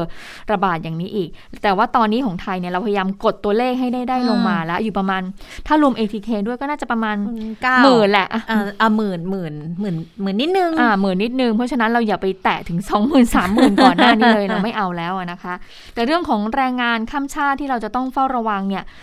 ก็วันนี้ก็มี พลเอกนุพงศ์เผ่าจินดารัฐมนตรีว่าการกระทรวงมหาดไทยก็บอกว่าก็ต้องระมัดระวังนะก็สั่งการให้หน่วยงานที่เกี่ยวข้องไปดูแล้ว แล้วก็ให้ทุกคนเนี่ยตระหนักถึงมาตรการแบบป้องกันตัวเองแบบครอบจักรวาลเลยนะคะ ซึ่งก็มองว่าถ้าหากทุกคนป้องกันตัวเองดี ปฏิบัติตามแบบครอบจักรวาลแล้ว แบบครอบจักรวาลเดี๋ยวคุณผู้ฟังแบบว่าเอ๊ะมันคืออะไรก็คือว่าเราต้องคิดว่าผู้คนรอบข้างของเราเนี่ยติดโควิด -19 มีเชื้อเขาเรียกว่ามีเชื้อ มีเชื้อสามารถที่จะแพร่ให้เราได้ เพราะฉะนั้นเราต้องคิดว่าโอ้คนนี้อยู่ใกล้เราก็ติด คนนี้ก็ติดรอบตัวเราติดหมดเลยเราจะได้มีความระมัดระวังตัวเอง ให้แค่คิดอย่างนี้เอาไว้นะ ไม่ใช่คิดว่าอ๋อไหนๆคนอื่นก็ติดแล้วเราติดบ้างเราก็เลยไปป้องกันไม่ใช่ไม่ใช่ ไม่ใช่ ก็มีอยู่วันหนึ่งดิฉันไปห้างสินค้า คุณเชตาดิฉันก็แบบว่า แบบว่าอยากจะขึ้นไปเร็วๆนะอยู่ชั้นหนึ่งจะขึ้นไปชั้นเจ็ดก็เลยบอกอะขึ้นขึ้นลิฟต์ขึ้นลิฟต์ด้วยกัน ปรากฏว่าพออยู่ในลิฟต์ก็มีคนรอเต็มแล้วก็มีชาวต่างชาติ เขาก็ผิวดำเขาก็ยืนอยู่โทรศัพท์อยู่อะตอนแรกก็ไม่คิดอะไรนะคะ คุณชะตาเราก็ยืนรอรอลิฟต์และลิฟต์ก็ยังไม่มา แต่ปรากฏว่าเขาคุยโทรศัพท์ คุยโทรศัพท์ไม่ว่าค่ะ แมสก์ของเขาเนี่ยค่ะตกลงมันอยู่ใต้ใต้ใต้จมูกพอพอที่ฉันเห็นตรงนั้นแล้วปุ๊บ ดิฉันก็เลยเปลี่ยนใจเลยค่ะ ก็เลยเปลี่ยนขึ้นบันไดเลื่อนเอาแล้วกันใช่ดิฉันคือโอเค ขึ้นบันไดเลื่อนดีกว่าน่าจะปลอดภัยกว่านะ เพราะว่าคิดคิดว่าถ้าตัวเองต้องไปอยู่ในลิฟต์ซึ่งเราก็เราไม่รู้ว่าเขาติดไม่ติดอะถึงแม้ว่าเขาจะติดเขาเข้าประเทศมาเขามีการกักตัวแล้ว แต่ถ้าให้คิดแบบครอบจักรวาลอย่างเงี้ยเราก็ต้องคิดว่าเขามีความเสี่ยง เพราะฉะนั้นเราก็เลี่ยงดีกว่า เลี่ยงที่จะไปขึ้นบันไดเลื่อนแล้วก็เหนื่อยหน่อยนิดนึงนะคะอาจจะไม่เกี่ยวว่าคนต่างชาติหรือคนไทยก็ตามถึงถึงคุยโทรศัพท์แล้วถ้าเกิดว่าแมสมันเลื่อนลงมาอยู่ใต้จมูกขนาดเนี้ยเราก็รู้อยู่แล้วอันนี้เป็นการเพิ่มความเสี่ยง ทั้งตัวเขาและตัวเราด้วยนะเราก็เลือกได้ที่เราจะหลีกเลี่ยงกันยังไงนะดังนั้นก็เลยกลายเป็นอีกหนึ่งประเด็นที่ก็ต้องป้องกันตัวกันแบบ universal prevention นะคะ แบบครอบจักรวาลอย่างที่ว่านี่แหละ นี่มาดูความเห็นของคุณหมออีกท่านหนึ่งนะ คุณหมอเฉลิมชัยบุญยะลีพันธ์ค่ะด้วยความที่คุณหมอเป็นรองประธานกรรมธิการการสาธารณาสุขของวุฒิสภาอยู่แล้วด้วย ท่านก็ได้โพสต์ในบล็อกดิจส่วนตัวนะคะคืออันนี้ไม่ใช่ Facebook เลยเป็นลักษณะของบล็อก ก็บอกว่าเกี่ยวกับเรื่องของการพบไวรัสเดลต้าพลัสรายแรก ที่บอกว่าเป็นคนจากอายุทยาแต่ว่าไปตรวจเจอเนี่ย วันนี้ก็มีมีการชี้แจงให้ให้เข้าใจตรงกันแล้วว่า คือเขาเป็นคนจากอายุทยาและคาดว่าติดเชื้อจากที่อายุทยานี่แหละ แต่ว่าก็ไปกักตัวอยู่ที่กำแพงเพชรแล้วทางศูนย์วิทยาศาสตร์การแพทย์ของทหารที่กำแพงเพชรเนี่ยเขาตรวจแล้วเขาก็ต้องสุ่มตรวจแล้วก็หาสายพันธุ์อยู่แล้วก็เลยไปเจอที่นั่นนะคะ คุณหมอก็เลยบอกอย่างนี้บอกว่าการพบเนี่ย เจ้าเชื้อที่มันอาจจะแพร่เร็วขึ้น 15%แต่อันเนี้ยเชื่อว่าคุณหมอโพสต์ก่อนหน้าที่คุณหมอสุภกิจจะออกมาชี้แจงในรายละเอียดว่ามันเป็นตัวไม่ใช่ y ay 4.4.2 นะ แต่ว่าตัวที่เราเจอเนี่ยเป็นเป็น ay จุดหนึ่งนะคะดังนั้นก็คุณหมอเขาก็เลยเตือนบอกว่าอย่างเรื่องของเจ้าไวรัสเดลต้าพลัสเนี่ยนะคะ อันเนี้ย AY 4.2 เนี่ยนะ มันเป็นตัวที่อังกฤษเขาให้ความสนใจ เพราะมันเกิดขึ้นในช่วงที่มีการระบาดระลอกใหม่ แล้วคนติดเชื้อกันเป็นหมื่นๆ คนต่อวันเนี่ย แต่อันเนี้ยคุณหมอมองว่าคงไม่ได้เกิดจากปัจจัยไวรัสเดลต้าพลัสเพียงอย่างเดียว แต่น่าจะเกิดจากการผ่อนคลายมาตรการของอังกฤษด้วย ร่วมกับการที่ประชาชนเขาก็อาจจะหย่อนวินัยในการป้องกันโรคระบาด ซึ่งหลังจากที่กรมควบคุมโรคได้แถลงเมื่อวานเรื่องของการพบเดลต้าพลัสเนี่ยนะมันเป็นการถอดรหัสจีโนมที่ทำกันเป็นประจำอยู่แล้ว ทีนี้สายพันธุ์ต่างๆ สายพันธุ์ย่อยของเดลต้าเนี่ยมี 4 สายพันธุ์ ซึ่งไม่ได้มีลักษณะของการแพร่ระบาดหรือความสามารถในการก่อโรคที่รุนแรง แต่มันจะแตกต่างจากเจ้าตัวเดลต้าตัวต้น ที่ระบาดเดือนสิงหาอันนั้นน่ะค่อนข้างหนัก แต่ที่เจอที่เดือนกันยาแล้วถอดรหัสกันมาเนี่ย ก็ต้องมารู้กันก่อนว่าไวรัสที่ก่อโควิด ไวรัสกลายพันธุ์สายพันธุ์ย่อยเดลต้าพลัสจะมีอย่างนี้ค่ะหนึ่งคือโควิดเนี่ยตัวต้นตระกูลก็คือโคโรนาลำดับที่ 72 ด้วยนะโคโรนาไวรัสนี่มีเยอะมากแต่อันตัวเนี้ยลำดับที่ 72 แล้วไวรัสโคโรนาเนี่ย เป็นไวรัส RNA สารพันธุกรรมเดี่ยว ไม่เหมือนสิ่งมีชีวิตอื่นที่เขาจะเป็น DNA คือเป็นสารพันธุกรรมตัวคู่กันสามก็คือสิ่งมีชีวิตสารพันธุกรรมเดี่ยวเนี่ย มันกลายพันธุ์ได้ง่าย อย่างที่เราทราบกันว่าไวรัสเนี่ยมันกลายพันธุ์ได้ง่าย กลายพันธุ์อยู่ได้ตลอดเวลา 4. การกลายพันธุ์ของไวรัสโคโรนา ตอนนี้มีมากกว่า 1,000 สายพันธุ์หลัก แล้วก็สายพันธุ์ย่อยๆๆๆๆลงไปอีก 5. คือการแบ่งกลุ่มไวรัสสายพันธุ์ต่างๆเนี่ยค่ะจะใช้เรื่องความสามารถในการแพร่ระบาด ความรุนแรงในการก่อโรค การดื้อวัคซีน กลุ่มที่ถือว่ามีความสำคัญหรือกลุ่มที่น่ากังวลก็จะมีตั้งแต่อัลฟาเบต้าแกมมาและเดลต้าอันนี้เป็นตัวหลักนะ แล้วทีนี้ถ้าย่อยลงมาในกลุ่มไวรัสเดลต้าเนี่ยสายพันธุ์ย่อย เจอแล้วมากกว่า 20 สายพันธุ์ สิงหาคม 64 ไทยพบ 4 สายพันธุ์ย่อย ยังไม่มีเดลต้าพลัสแล้วเดลต้าพลัสที่มันเป็นสายพันธุ์ย่อย จากสายพันธุ์ที่เคยพบเมื่อเดือนสิงหาคม คือคือเดลต้านี่มันก็กลายพันธุ์มาอยู่แล้วใช่ไหมแต่เดลต้ามันมีตัวย่อยลงมา แล้วจากตัวย่อยลงมา เมื่อสักครู่คุณหมอสุภกิจเขาก็เลยอธิบายมาว่า พอมันจะจุดเลขต่อไปเรื่อยๆ มันเยอะเกินไปแล้ว เขาก็เลยปัดแล้วก็ตัดบอกว่าจากย่อย ย่อยหนึ่งลงมาแล้วนะพอจะมาย่อยที่สองก็เลยบอกว่าเป็น plus เรียกพัดไปเลยเออเรียก plus แล้วค่อยมาย่อยมาสี่มาหนึ่งสองสามสี่จุดหนึ่งจุดสองอะไรต่อจาก plus ลงมาอีก เพื่อให้เกิดความเข้าใจที่ชัดเจนมันคือมันการเป็นการย่อยในย่อยในย่อยลงมาอีกนะคะแล้วก็ที่พบกันในอังกฤษเนี่ยมันก็คือ AY 4.2 นี่เองนะ ซึ่งถ้าเป็นตัวที่พบในอังกฤษเนี่ย มันระบาดกว้างขวาง ระบาดรวดเร็วกว่าไวรัส เดลต้าธรรมดาถึง 15 เท่า แต่ตรงกันก็คือความรุนแรงในการก่อโรค การดื้อวัคซีน อันนี้ย งไม่มีการรายงานนั่นเองค่ะ อืมก็ให้ให้คุณผู้ฟังนั้นรู้จักกับเดลต้าพลัดมากขึ้นนะคะ อย่างไรแล้วเนี่ยถึงแม้จะมีเดลต้าสายพันธุ์ไหนๆก็ตาม ก็คือต้องระมัดระวังตนเองอยู่ตลอดเวลานะคะอันทีนี้มาเรื่องของการเมืองบ้างก็ร้อนๆนะคะกับความเคลื่อนไหวภายในพักพลังประชารัฐ ว่าจะอาจจะมีการปรับโครงสร้างกันหรือเปล่า ถ้ามีการปรับโครงสร้างนั่นหมายถึงว่าจะต้องมีการรื้อกรรมการบริหารพักพลังประชารัฐใหม่หมดเลยนะคะร้อยเอกธรรมนัฐที่นั่งอยู่ในฐานะเลขาธิการพรรคก็คือจะต้องอต้องไปด้วยพลเอกประวิตยวงสุวรรณที่เป็นหัวหน้าพักพลังประชารัฐก็ต้องไปด้วยพูดง่ายๆว่าถ้ารื้อเนี่ยก็ต้องมีการเหมือนกับว่าคัดเลือก แล้วก็ผู้บริหารพักก็ต้อง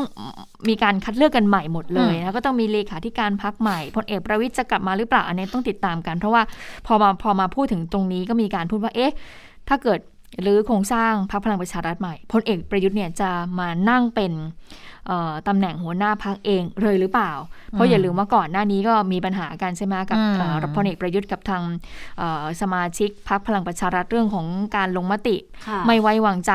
ที่มีการพูดกันมองว่าเอ๊ะ เพราะว่านายกมีอำนาจจริง แต่ว่าก็ไม่ได้มีความเกี่ยวพันมีความสนิทชิดเชื้อกับทางสมาชิกพักพลังประชารัฐหรือเปล่า อันนี้ก็กังวลกันเหมือนกันนะคะะปรากฏว่าวันนี้ก็มีสื่อเนี่ยไปถามนายกรัฐมนตรีก่อนที่จะเข้าร่วมการประชุมอาเซียนครั้งที่ 22 นะคะนายกก็ปฏิเสธค่ะ ปฏิเสธที่จะตอบคำถามกรณีข่าวการให้การปรับโครงสร้างพักพลังประชารัฐที่จะไปเป็นหัวหน้าพักเอง นายกไม่ตอบอะไรเลยค่ะ เพียงหันมายกมือทักทายสื่อมวลชนก่อนที่จะเข้าร่วมประชุมทันที ก็คือว่าวันนี้สื่อเนี่ยไม่ได้อะไรจากนายกรัฐมนตรี หลังจากเมื่อวานนี้ในการประชุมครมเห็นบอกว่ามีรัฐมนตรีหลายคนเข้าพบกับนายกรัฐมนตรี และสุดท้ายเนี่ยก็บอกว่าที่เข้าพบเนี่ยไม่เกี่ยวข้องอะไรกับการเมืองนะ แต่ก็ ต่างคนต่างจับจ้องไปแล้วว่า เอะที่เขาเข้าพบเนี่ยเป็นเรื่องของทางความเคลื่อนไหวภายในพักพลังประชารัฐหรือเปล่านะคะค่ะนายกอาจจะยังไม่ได้อะไรมาจากนายกนะ แต่ว่าถ้าคนหนึ่งเนี่ยที่ต้องตอบคำถามแน่ๆแหละ เพราะว่าเป็นหัวหน้าพักพลังประชารัฐด้วยไง แล้วทีนี้ถ้าเกิดว่าจะมีความเปลี่ยนแปลงอะไรเกิดขึ้นในพลังประชารัฐ ก็น่าจะตรงที่สุดแล้วแหละ ที่จะต้องไปสอบถามนั่นก็คือพลเอกประวิตยวงษ์สุวรรณนะคะ วันนี้มาเป็นประธานเป็นสักขีพยานในพิธีลงนามบันทึกความเข้าใจโครงการจ้างงานคนพิการเชิงสังคม ระหว่างกรมการจัดหางานกับสถานประกอบการชั้นนำทั้ง 7 แห่ง ผู้สื่อข่าวก็เลยได้โอกาสในการสอบถามเลยว่า เรื่องของการปรับโครงสร้างพลังประชารัฐเนี่ยจะเป็นยังไงบ้างอืมนะคะคำตอบเป็นยังไง ไปฟังจากพลเอกประวิตยค่ะก็ยังยังยังผมกำลังคิดอยู่นะ กำลังคิดอยู่ข่าวข่าวข่าวเมื่อวานบอกว่าท่านรองเนี่ยพร้อมที่จะอะไรนะท่านนายกท่านนายกเนี่ยคุยกับท่านรองแล้วว่าท่านรองเนี่ยพร้อมที่จะให้มีการปรับโครงสร้างในกรรมการบริหารพรรคก็ที่ผมตอบไปเมื่อกี้ไงให้ร้อยเอกธรรมนัฐอ้าวผมผมตอบไปแล้ว ผมตอบไปแล้วนะตอบไปแล้วไม่รู้ผมไม่รู้ไม่เห็นพูดกับผมเนี่ย คุยกันแล้วแต่ว่าไม่เห็นพูดกับผมยังไม่รู้ไงผมก็ดูท่านท่านขาดแต่มีข่าวว่าเมื่อวานท่านนายกเรียกหกรัฐมนตรีไปคุยที่บ้านไม่รู้สิคุณคุณรู้คุณก็บอกไปสิอืมอืม ซึ่งเมื่อวานนี้เขาก็มีรายงานว่าพลเอกประวิตยเปิดบ้านบ้านรอยต่อนะคะ เพื่อประชุมคณะกรรมการสรรหาผู้สมัครของพรรคพลเอกประวิตยก็กล่าวยันว่าจะคุยเรื่องอะไร เมื่อผู้สื่อข่าวบอกว่าเป็นการคุยในพรรคหรือเปล่าพลเอกประวิตยก็อุทานว่าเฮ้ย สายหัวแล้วก็เดินออกจากโพเดียมที่แถลงข่าวทันทีอืมอะทีนี้ไปดูคนในพรรคพลังประชารัฐบ้างค่ะมีการพูดและมีการมองในเรื่องนี้อย่างไร ดูซิว่าน่าจะได้ประเด็นอะไรหรือเปล่านะคะจากคุณวิรัตรัตนเศรษฐ์สสบัญชีรายชื่อในฐานะรองหัวหน้าพักพลังประชารัฐนะคะ คุณวิรัตก็บอกว่าตั้งแต่เห็นข่าวในสื่อมวลชนเนี่ยถึงขนาดนี้ยังไม่มีการสั่งการใดจากพลเอกประวิตยแล้วก็ร้อยเอกธรรมนัฐเลยนะ ก็เลยไม่ทราบว่าจะต้องยังไงบ้าง ก็คงไม่ถึงขั้นเปลี่ยนตัวเลขาธิการพักหรอก และตอนนี้มีกระแสข่าวมาค่ะบอก ว่าจะมีการเปลี่ยน จากร้อยเอกธรรมนัฐพรหมเผ่าเนี่ยก็จะมาเป็นคุณสุชาติชมกลิ่น ช่วงหลังๆ คุณสุชาติมาแรงนะคะคุณชะตาเออแล้วส่วนกรณีที่เกิดจากการทำโพลสำรวจความคิดเห็นประชาชนล่ะ ก็คือว่าในช่วงนี้ที่เราจะเห็นว่าเออสสเนี่ยขยันลงพื้นที่ไปส่วนหนึ่งเนื่องจากว่าตอนนี้เนี่ยมันปิดสมัยประชุมด้วยใช่ไหมคะค่ะแล้วช่วงของการเกิดน้ำท่วมด้วย ก็เลยมีการได้รับไปกำช่วยเหลืชับอประมาชาชนแหละจากหัวหน้าไปดูแลพักก็คือว่าใช่ใช่ไหมไปช่วยเหลือประชาชนในพื้นที่ต่าง ๆ ของตัวเอง แล้วปรากฏว่ามันก็มีเอ่อกระแสข่าวมาว่าอย่างทางพื้นที่ภาคใต้เนี่ยมีการทำโพลกันเลยนะว่า ตอนนี้เนี่ยเอ่อใครที่อยู่ในความนิยมของประชาชนบ้าง แล้วสมมติว่าคนที่อยู่ในความนิยมของของของคนเนี่ยปรากฏว่าก็ไม่ใช่ผู้สมัครตัวเต็งอะไรอย่างเงี้ยก็เลยมีการมองกันว่าอ้าวสุดท้ายเนี่ยทำกันแล้วเหรออมทำโพลกันแล้วใครเป็นคนสั่ง เหมือนคุณธรรมนัฐก็จะบอกว่าที่ทำไปอะทางหัวหน้าสั่ง แต่หัวหน้าก็บอกว่าหัวหน้าคุณพลเอกประวิตยก็บอกว่า ก็ไม่รู้ไม่ได้อะไรทำเออผมไม่ได้เป็นคนสั่งเออ แล้วตกลงสุดท้ายนี่เออแล้วทำขึ้นจากอะไรว่าทำได้ยังไงก็อะยังไม่มีคำตอบอะไรออกมา ทีนี้ก็เลยไปถามคุณวิรัตว่าไอ้ที่ทำโพลสำรวจความคิดเห็นของประชาชนล่ะ คุณวิรัตก็บอกว่า วันนี้ต้องยอมรับความจริงนะพักพลังประชารัฐเนี่ยเกิดจากการหล่อหลอมของสมาชิกที่มาจากหลายส่วน บางครั้งเนี่ยการจะรวมกันได้ก็ต้องผ่านการเลือกตั้งกันมา และก็เชื่อว่าเมื่อผ่านไปหลายครั้งก็จะดีขึ้น ดังนั้นวันนี้เนี่ยคงไม่พูดอะไรไปมากกว่านี้แหละ ถ้าตรงนี้แก้ไขแล้วเดินต่อไปได้ดีก็ควรแก้ไข แต่ถ้าแก้แล้วเนี่ยเกิดความวุ่นวายก็ไม่ไปควรก็ไม่ควรไปแก้นะนะคะค่ะแล้วเหตุการณ์นี้ไม่ทราบว่ามันเป็นความพยายามของที่ทำโพลออกมาแล้ว แล้วก็เลยทำให้เกิดความพยายามของ 6 รัฐมนตรีที่เข้าพบกับพลเอกประยุทธ์เมื่อวานนี้หรือเปล่านะคะ คุณวิรัตก็บอกว่าอันนี้ต้องรอดูสถานการณ์นะ หากมีเหตุการณ์อะไรมา หรือว่าได้รับคำสั่งจากทางหัวหน้าพักแล้วก็เลขาธิการพัก ก็คงจะออกมาให้สัมภาษณ์แหละ แล้วก็ระบุว่า 6 รัฐมนตรีที่ไปพบกับนายกเนี่ย ก็ไม่ได้เป็นเสียงส่วนมากของพักนะ อืม เอ๊ะหกรัฐมนตรีมีใครบ้างที่ไป เดี๋ยวเดี๋ยวดิฉันขอดูก่อน มีใครบ้าง รู้สึกจะมีคุณสมศักดิ์ มีคุณ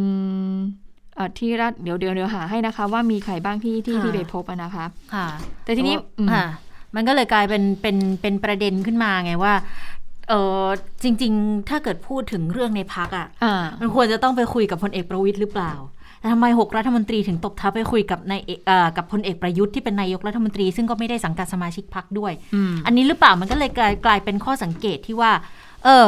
เนี่ยจะมีการเปลี่ยนตัวหัวหน้าพักนายกจะมานั่งคุมพลังประชารัฐเองหรือไม่ค่ะแต่พอไปถามเออรองนายกประวิตยแล้ว ก็ยังไม่ได้คำตอบอะไรที่ชัดเจน จะมีการปรับโครงสร้างพักเมื่อไหร่อะไรยังไง ก็ยังไม่ได้คำตอบที่ชัดเจนด้วยเหมือนกันนะคะ แต่ว่าถ้าไปฟังจากทางโฆษกพักพลังประชารัฐอย่างคุณพัชรินทร์ซัมสิริพงศ์สสกทมเขตสองนะบอกว่ากระแสข่าวเรื่องนี้เป็นเรื่องที่กำลังพิจารณากันอยู่ ตอนนี้คณะกรรมการบริหารพักก็หารือร่วมกันอย่างถี่ถ้วนจะมีการปรับโครงสร้างพักเร็วๆนี้ เพื่อให้การทำงานของสมาชิกเนี่ย ทั้งสสแล้วก็สมาชิกพักเป็นไปตามยุทธศาสตร์ตามแนวนโยบายของทางพักอยู่แล้วด้วย แต่จะชัดเจนไม่ชัดเจนในการปรับเปลี่ยนตำแหน่งใดหรือไม่เนี่ยก็ต้องรอคณะกรรมการบริหารพักอืมพิจารณาให้เสร็จก่อน อ่าดิฉันเจอรายชื่อแล้วนะอ่าหกรัฐมนตรีที่เข้าพบกับพลเอกค่ะประยุทธ์ก็มีคุณสมศักดิ์เทพสุทิน มีคุณสุชาติชมกลิ่นอ่าแน่นอนมีคุณอยู่สุแล้วริยะจึงรุ่งเรืองกิจอืมมีคุณชัยวุฒนาคมานุสรณ์อ่านะคะ แล้วก็มีคุณสนสันติพร้อมพัฒน์เอออืม ก็ก็ก็เป็นกลุ่มที่เวลานายกลงพื้นที่ เราก็จะเห็นหลาย ๆ คนที่ไปด้วยนะ อย่างคุณสุชาติชมกลิ่นเนี่ยเขาก็มีการไปถามเหมือนกัน ในฐานะที่เป็นกรรมการบริหารพักอยู่แล้วด้วยนะคะ ก็เรื่องกระแสข่าวปรับโครงสร้างเนี่ย แล้วจะทำให้เกิดความเข้มแข็งกับพักเพื่อสู้สู้ศึกเลือกตั้งครั้งหน้าหรือเปล่า คุณสุชาติบอก คือส่วนตัวเนี่ย เชื่อว่าพลเอกประวิทย์ น่าจะมีแนวคิดมีนโยบายมียุทธศาสตร์ในการบริหารพักเตรียมในการเลือกตั้งอยู่แล้ว คือตอนนี้พลังประชารัฐอยู่มาเกิน 2 ปีแล้ว ก็ก็ครึ่งทางแล้วอะนะ เหมือนกับตอนนี้กำลังจะเดินลงเขาอยู่แล้ว ดังนั้นก็ต้องเตรียมสถานการณ์กันอยู่ตลอดเวลาค่ะ การจะปรับโครงสร้างพักเนี่ยมันเป็นมติของกรรมการบริหารพัก ตัวคุณสุชาติบอกว่าตัวเองเป็นแค่หนึ่งเสียงก็ยังตอบไม่ได้นะ ต้องไปดูว่าแนวคิดนโยบายของพักเนี่ยเป็นยังไง แต่เชื่อว่าภายในพักพลังประชารัฐเคารพการตัดสินใจของหัวหน้าพัก การจะเปลี่ยนแปลงปรับโครงสร้างทุกอย่างให้ดีขึ้น มันขึ้นอยู่กับนโยบายของหัวหน้าพัก ก็ต้องน้อมรับด้วย ทีนี้ในช่วง 1-2 เดือนนี้พักจะขยับขยาย จะเปลี่ยนแปลงอะไรภายในพักไหม คุณสุชาติบอกอย่างนี้ค่ะบอกว่าทุกพักเนี่ยขยับอยู่แล้วแหละ เมื่อวันที่ 25อืมนายก เรียก 6 รัฐมนตรีเข้าพูดคุยหารือ ค่ะ จะมีการปรับโครงสร้างพักหรือเปล่า อันนี้ผู้สื่อข่าวบอกอย่างนี้นะว่าว่าเป็นการที่นายกเรียก แต่บางบางสื่อก็บอกว่าเป็นการตบเท้าเข้าหาใช่ไหมแต่ว่าคุณสุชาติบอกอย่างนี้บอกนายกไม่ใช่สมาชิกพักไม่เกี่ยวกับพักอยู่แล้ว ไม่ได้พูดคุยในเรื่องดังกล่าว แต่ที่คุยเนี่ย คุยเรื่องของการทำงานในกระทรวง ยอมรับว่าการบริหารราชการแผ่นดินรัฐมนตรีทุกคน เขามาจากพักดังนั้นอืมที่ไปคุยเนี่ยไปคุยเรื่องของการทำงานในรัฐในตำแหน่งรัฐมนตรีค่ะเออแต่ว่าคนก็ยังมองกันอยู่แหละว่าพักจะแตกไหมอะถ้าเป็นอย่างเงี้ยพักพลังประชารัฐจะแตกหรือเปล่าค่ะนะฮะคุณสุชาติก็เลยบอก เราเนี่ยมีหัวหน้าพักที่ให้ความเคารพและศรัทธาในหัวหน้าพักอยู่แล้วนะอืมพักการเมืองเป็นสถาบันการเมืองบางทีก็ต้องปรับเปลี่ยนเพื่อให้ดีขึ้นอืมเพื่อประเทศชาติก็ต้องปรับกันไปค่ะอะไรที่จะต้องหาจุดสมดุล อย่างพลังประชารัฐเองก็ปรับมาหลายรอบและดีขึ้นตลอดด้วยอืมแล้วมั่นใจด้วยว่าถ้าปรับครั้งเนี้ยจะไม่เกิดกระแสวัดพลังกันขึ้นอันนั้นเป็นความเห็นของตัวเองคนเดียวนะ มันไม่ใช่ความเห็นของกรรมการบริหารพรรคทั้งหมด แล้วเรื่องที่บอกว่าข่าวว่าคุณสุชาติเนี่ยจะมาเป็นเลขาธิการพรรคพลังประชารัอะฐคุณคนสุใหชาม่ติว่าไง ถึงวันนั้นค่อยว่ากันอ๋อไม่ปฏิเสธไม่ใช่ไหปมฏิเสธไม่อ่าตอบรับ แต่ไม่ปฏิเสธอ่าอันนี้ก็ก็ต้องติดตามกันดูนะคะ กับเอ่อความเปลี่ยนแปลงที่เกิดขึ้นภายในพักพลังประชารัฐจะแตกหรือเปล่านะคะ ทีนี้มาดูพักเพื่อไทยตอนนี้ก็ ตามหากันนะว่าใครจะมาเป็นผู้นำของพักเพื่อไทยคนใหม่นะคะค่ะก็มีกระแสข่าวว่าอาจจะเป็นคนในตระกูลชินวัตรหรือเปล่านะคะอืมบางคนก็บอกอาจจะเป็นคนนอกตระกูลชินวัตรนะคะ ที่สายตรงเลยนะก็ต้องติดตามกัน แต่ว่ามีความเคลื่อนไหวหนึ่งเกิดขึ้นก็คือเออคุณเรืองไกรเอ่อริกิตวิทยาสมาชิกอ่าพักพลังประชารัฐค่ะ ไปยื่นหนังสือต่อกกตนะคะ ขอให้พิจารณายุบพรรคเพื่อไทยกรณีไหนก็คือกรณีที่ไปมีคลิปภาพแล้วก็เสียงอืมปรากฏระหว่างนายเกรียงกัลป์ตินันท์นะคะ ที่ได้มีการ video call พูดคุยกับคุณทักษิณชินวัตรอดีตนายกรัฐมนตรี ซึ่งคุณเรืองไกรก็มองว่า อันนี้เนี่ยเป็นการกระทำเข้าข่ายฝ่าฝืนพรบว่าด้วยพรรคการเมืองหรือเปล่านะคะ ก็เลยเป็นเหตุให้ต้องมีการยื่นเรื่องต่อศาลรัฐธรรมนูญให้ยุบพรรคเพื่อไทยนะคะดูว่าเอ๊ะลักษณะนี้มันเขาเรียกว่าเป็นการครอบงำหรือเปล่า อันนี้ก็เป็นความเคลื่อนไหวเอ่อที่เกิดขึ้นกับทางพักเพื่อไทย แต่ สมาชิกพักที่บอกว่าถูกขับถูกขับจากพักเพื่อไทยค่ะ คุณพรพิมลธรรมศาสตร์ตอนนี้ได้สังกัดแล้วนะคะ ค่ะ ไปภูมิใจไทยแล้วเรียบร้อยนะคะ ก็เอ่อไปพร้อมกับคุณสมบัติรัตโนอดีตสสอุบลพักเพื่อไทยอยู่แล้ว ก็ไปที่ที่ทำการพักภูมิใจไทย ไปสมัครเป็นสมาชิกพักแล้วเรียบร้อย ก็มีทั้งคุณอนุทินชาญวีรกูลที่เวลาให้สัมภาษณ์สอบถามเรื่องนี้ก็บอกไม่มีไม่มียังไม่รู้อ่าพ ร้อมกับคุณสุภชัยใจสมุทรแล้วก็นายทะเบียนพักให้การต้อนรับนะไปอบอุ่นเลยนะ หัวหน้าพักมาต้อนรับเองนะอ่าคุณพรพิมลให้สัมภาษณ์อย่างนี้ค่ะบอกว่า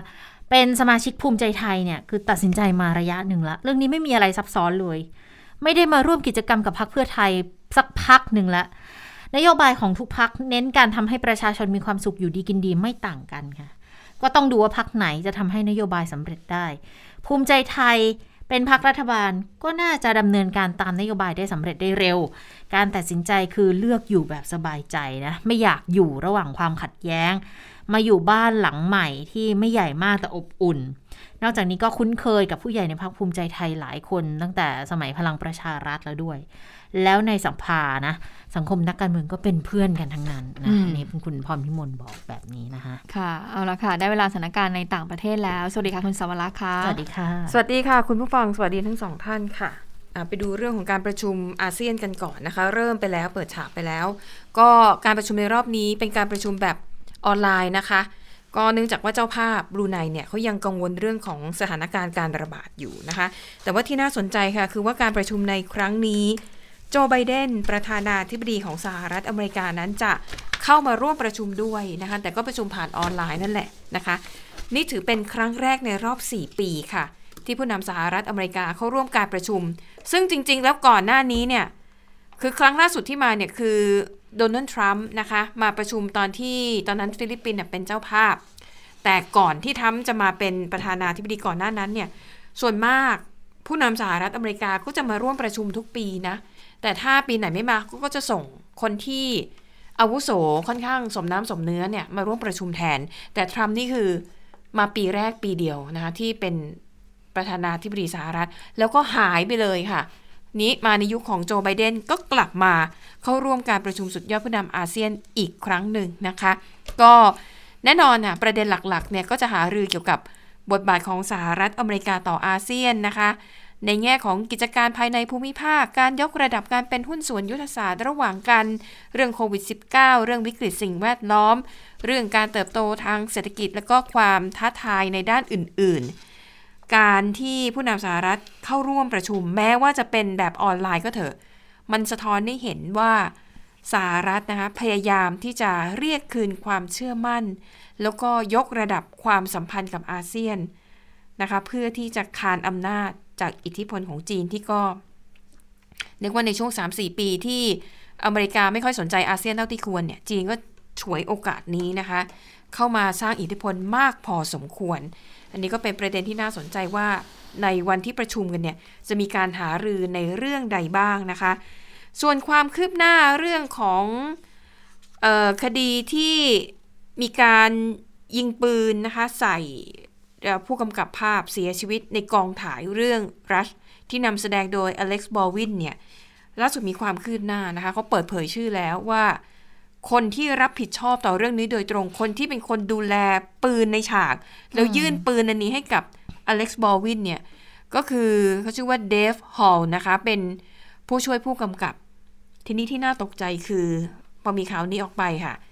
ก็มีรายงานว่าจริง ๆ แล้วเดฟในเดฟฮอลเนี่ยนะ เคยทำพลาดในลักษณะนี้มาแล้ว เมื่อ 3 ปีก่อน ในกองถ่ายภาพยนตร์เรื่อง Freedom Part นะคะในปี 2019 แล้วก็เกิดเหตุการณ์คล้ายๆ อย่างนี้แหละ แต่ในตอนนั้นน่ะคือเคราะห์ดีไม่มีผู้เสียชีวิต แต่ว่ามีทีมงานที่คอยเช็คเรื่องเสียงอะค่ะเออก็ก็คือเป็นคนที่ได้รับผลกระทบอะค่ะก็คือน่าจะแบบเอาปืนที่ใส่กระสุนจริงอะนักแสดงยิง แต่ปรากฏว่าตอนนั้นคือแค่เสียงที่ทำให้เอ่อ ทีมงานเนี่ยน่าจะคล้ายๆกับหูอื้อหรือหูดับะนะคะ จนต้องพักกองถ่าย แล้วก็ต้องให้คนที่บาดเจ็บเนี่ยไปปรึกษาหมอแต่อาการตอนนั้นน่ะคือโชคดีที่ว่าไม่เป็นอะไรมาก เหตุการณ์ที่เกิดขึ้นนะคะทำให้เดฟฮอลเนี่ยถูกไล่ออกจากกองถ่ายเรื่อง Freedom Pass ทันทีนะคะ แล้วก็ทางทีมงานเนี่ยก็จัดคือจ้างผู้ช่วยผู้กำกับคนใหม่ แล้วก็มาดูแลเรื่องอุปกรณ์ปืนนะคะ ซึ่ง ก็บอกว่าไอ้เรื่องนี้เนี่ยมีการพูดอธิบายอย่างชัดเจนเลยว่าคุณต้องคุณต้องถูกให้ออกจากกองถ่ายแล้วนะด้วยความผิดอย่างนี้อย่างนี้ ซึ่งในตอนนั้นนะคะเดฟก็บอกว่าเขาก็ยอมรับนะคะ แล้วก็บอกว่ารู้สึกเสียใจกับเหตุการณ์ที่เกิดขึ้น แล้วก็ยอมรับด้วยว่าเขาก็ต้องตกงานนะคะ จากความผิดพลาดที่เกิดขึ้น ทีนี้เหตุการณ์ที่เกิดขึ้นกับผู้กำกับภาพที่เสียชีวิตนะคะ ในกองถ่ายเรื่องรัสเนี่ยก็ถือว่าเป็นเป็นเรื่องที่น่าเศร้ามาก ๆ แล้วมันส่งผลให้ มีกองถ่ายของหลาย ๆ ภาพยนตร์ ภาพยนตร์หลาย ๆ เรื่องแล้วก็ซีรีส์เนี่ยนะคะ อย่างซีรีส์เรื่อง The Rookie อันนี้เป็นของค่าย ABC นะคะ สถานีโทรทัศน์ ABC ในสหรัฐ ก็เป็นหนังเกี่ยวกับเรื่องการทำงานของตำรวจเนี่ยแหละ เขาออกแถลงการออกมานะคะ ผู้ที่ผลิตซีรีส์เรื่องนี้บอกว่า นับจากนี้เป็นต้นไปในการถ่ายทำซีรีส์นั้น จะไม่มีการใช้อาวุธปืนของจริงอย่างเด็ดขาด แต่ว่าจะหันมาใช้เขาเรียกว่าปืนอัดลมเบาหรือว่า air airsoft กัน ซึ่งอันนี้เป็นเป็นปืนที่เขาใช้เล่นกันแบบบีบีกันนะนะคะ เขาบอกว่าอืมรูปร่างหน้าตาของปืนชนิดนี้เหมือนของจริงมาก แต่มันไม่สามารถใส่กระสุนจริงได้ กระสุนที่ใช้ก็จะเป็นพวกกระสุนพลาสติกแบบนี้นะคะ ทั้งนี้เนี่ยก็ย้ำว่าจะให้ความสำคัญกับความปลอดภัยของทีมงานเป็นอันดับแรก ส่วนถ้าใครกังวลว่า อุ้ยเดี๋ยวใช้ปืนอัดลมเบาๆ ปืนแอร์ซอฟกันแล้วเดี๋ยวมันไม่สมจริงก็บอกว่า เดี๋ยวพอถ่ายทำเสร็จเนี่ย หลังการถ่ายทำก็อาจจะมาใส่เสียง ใส่เอฟเฟกต์ในคอมพิวเตอร์ตัดต่ออีกทีหนึ่ง เพื่อให้มีความสมจริงมากขึ้นนะคะอะอันนี้ก็เป็นความคืบหน้านะคะของเรื่องเศร้าที่เกิดขึ้นในกองถ่ายภาพยนตร์นะคะ แล้วก็มีหนึ่งในทีมงานนะคะที่อยู่ในที่เกิดเหตุในกองถ่ายเรื่อง Rust เนี่ย เธอออกมาโพสต์ข้อความในทวิตขออภัยใน Facebook เธอบอกเลยคือเธอพูดเป็นนัยๆนะ ไม่ได้พูดชี้ชัดๆนะคะ แต่เธอบอกว่า ไอเหตุการณ์ที่เกิดขึ้นเนี่ยมันมาจากความปล่อยปละละเลยความประมาท แล้วก็พูดถึงว่าบางทีเหตุการณ์แบบนี้มันเกิดขึ้นเนี่ยสาเหตุมาจากการลดต้องการลดต้นทุนนะคะ บางทีก็ไปจ้างทีมงานที่คุณสมบัติไม่เพียงพอนะคะ คือจ้างถูกๆอะจะได้แบบลดต้นทุนในการผลิตภาพยนตร์ ซึ่งเธอ เขียนข้อความในทำนองว่าในเดฟเอ่อที่ที่เป็นคนที่เดฟฮอลที่เป็นคนที่รับผิดชอบเรื่องปืนเนี่ยน่าจะถูกจ้างมาในราคาที่ไม่แพงมากนักนะคะ แล้วก็มีประวัติผิดพลาดมาแล้วแต่ทำไมถึงยังได้รับยังอยู่ในวงการนี้ได้นะคะ ปิดท้ายไปดูข่าวดีนะคะแต่ว่าดูไม่ค่อยชื่นมื่นสักเท่าไหร่ นั่นคือเรื่องการเสกสมรสของเจ้าหญิงมาโกะกับนายเคอิโคมุโระคู่มั่นนะคะ ซึ่งตอนนี้เนี่ยก็ต้อง เรียกเจ้าหญิงมาโกะว่ามาโกะเฉยๆนะ เพราะว่าเป็นสามัญชนไปเรียบร้อยแล้วนะคะ หลังจากที่ต้องสละทานันดรศักดิ์แต่ว่าพิธีเสกสมรสในวันนี้ไม่มีการจัดพิธีใด ๆ ทั้งสิ้นนะคะ มีเพียงแค่อาจจะมีการจดทะเบียนสมรส แล้วก็ออกมาแถลงข่าว มาโกะเนี่ยนะคะบอกว่าสำหรับสำหรับเธอแล้วเนี่ย ในเคอิโคมูโรเนี่ยคือสิ่งที่ไม่อาจจะมีอะไรทดแทนได้ การแต่งงานของทั้งคู่ถือเป็นเรื่องจำเป็นสำหรับการปกป้องหัวใจของเรานะคะ นอกจากนี้ค่ะก็ยังพูดถึงเรื่องดราม่าที่ผ่านมามรสุมชีวิตนะคะ ที่ชาวญี่ปุ่นจำนวนหนึ่งเนี่ยไม่คัดค้านการแต่งงาน โดยมองว่าโคมูโรเนี่ยไม่คู่ควรกับพระองค์นะคะมาโกะบอกว่าที่ผ่านมาเธอรู้สึกหวาดกลัว เศร้าใจและเจ็บปวด เมื่อข่าวลือที่มาจากการฟังความด้านเดียวนั้นกลายเป็นเรื่องราวที่ไร้มูลความจริง ซึ่งวันนี้เนี่ยมีคนญี่ปุ่นจำนวนหนึ่งนะคะเขาไปรวมตัวกันในกรุงโตเกียว ประท้วงการแต่งงานในครั้งนี้ นี่ขนาดว่าคือคือเสร็จพิธีอะไรไปเรียบร้อยแล้วนะคะ คือปัญหานี้เนี่ยก็เกิดขึ้นเพราะว่าแม่ของโคมูโรซึ่งเป็นคุณแม่เลี้ยงเดี่ยวเนี่ยก็มีแฟนใหม่ แล้วก็ช่วงที่คบขากันก็ เอาเงินจำนวนหนึ่งเนี่ยไปไปใช้เลี้ยงตัวเอง แล้วก็ส่งเสียงโคโมโรแต่พอเลิกกันเนี่ยอดีตคู่หมั่นของเงินคืนนะคะ มันก็เลยเป็นเรื่องเป็นราวใหญ่โตอะและนี่ก็คือเรื่องราวข่าวสารจากต่างประเทศค่ะ ค่ะ และทั้งหมดก็คือข่าวเด่นไทย PBS วันนี้นะคะ เราทั้ง 3 คนลาไปก่อน สวัสดีค่ะ สวัสดีค่ะ สวัสดีค่ะ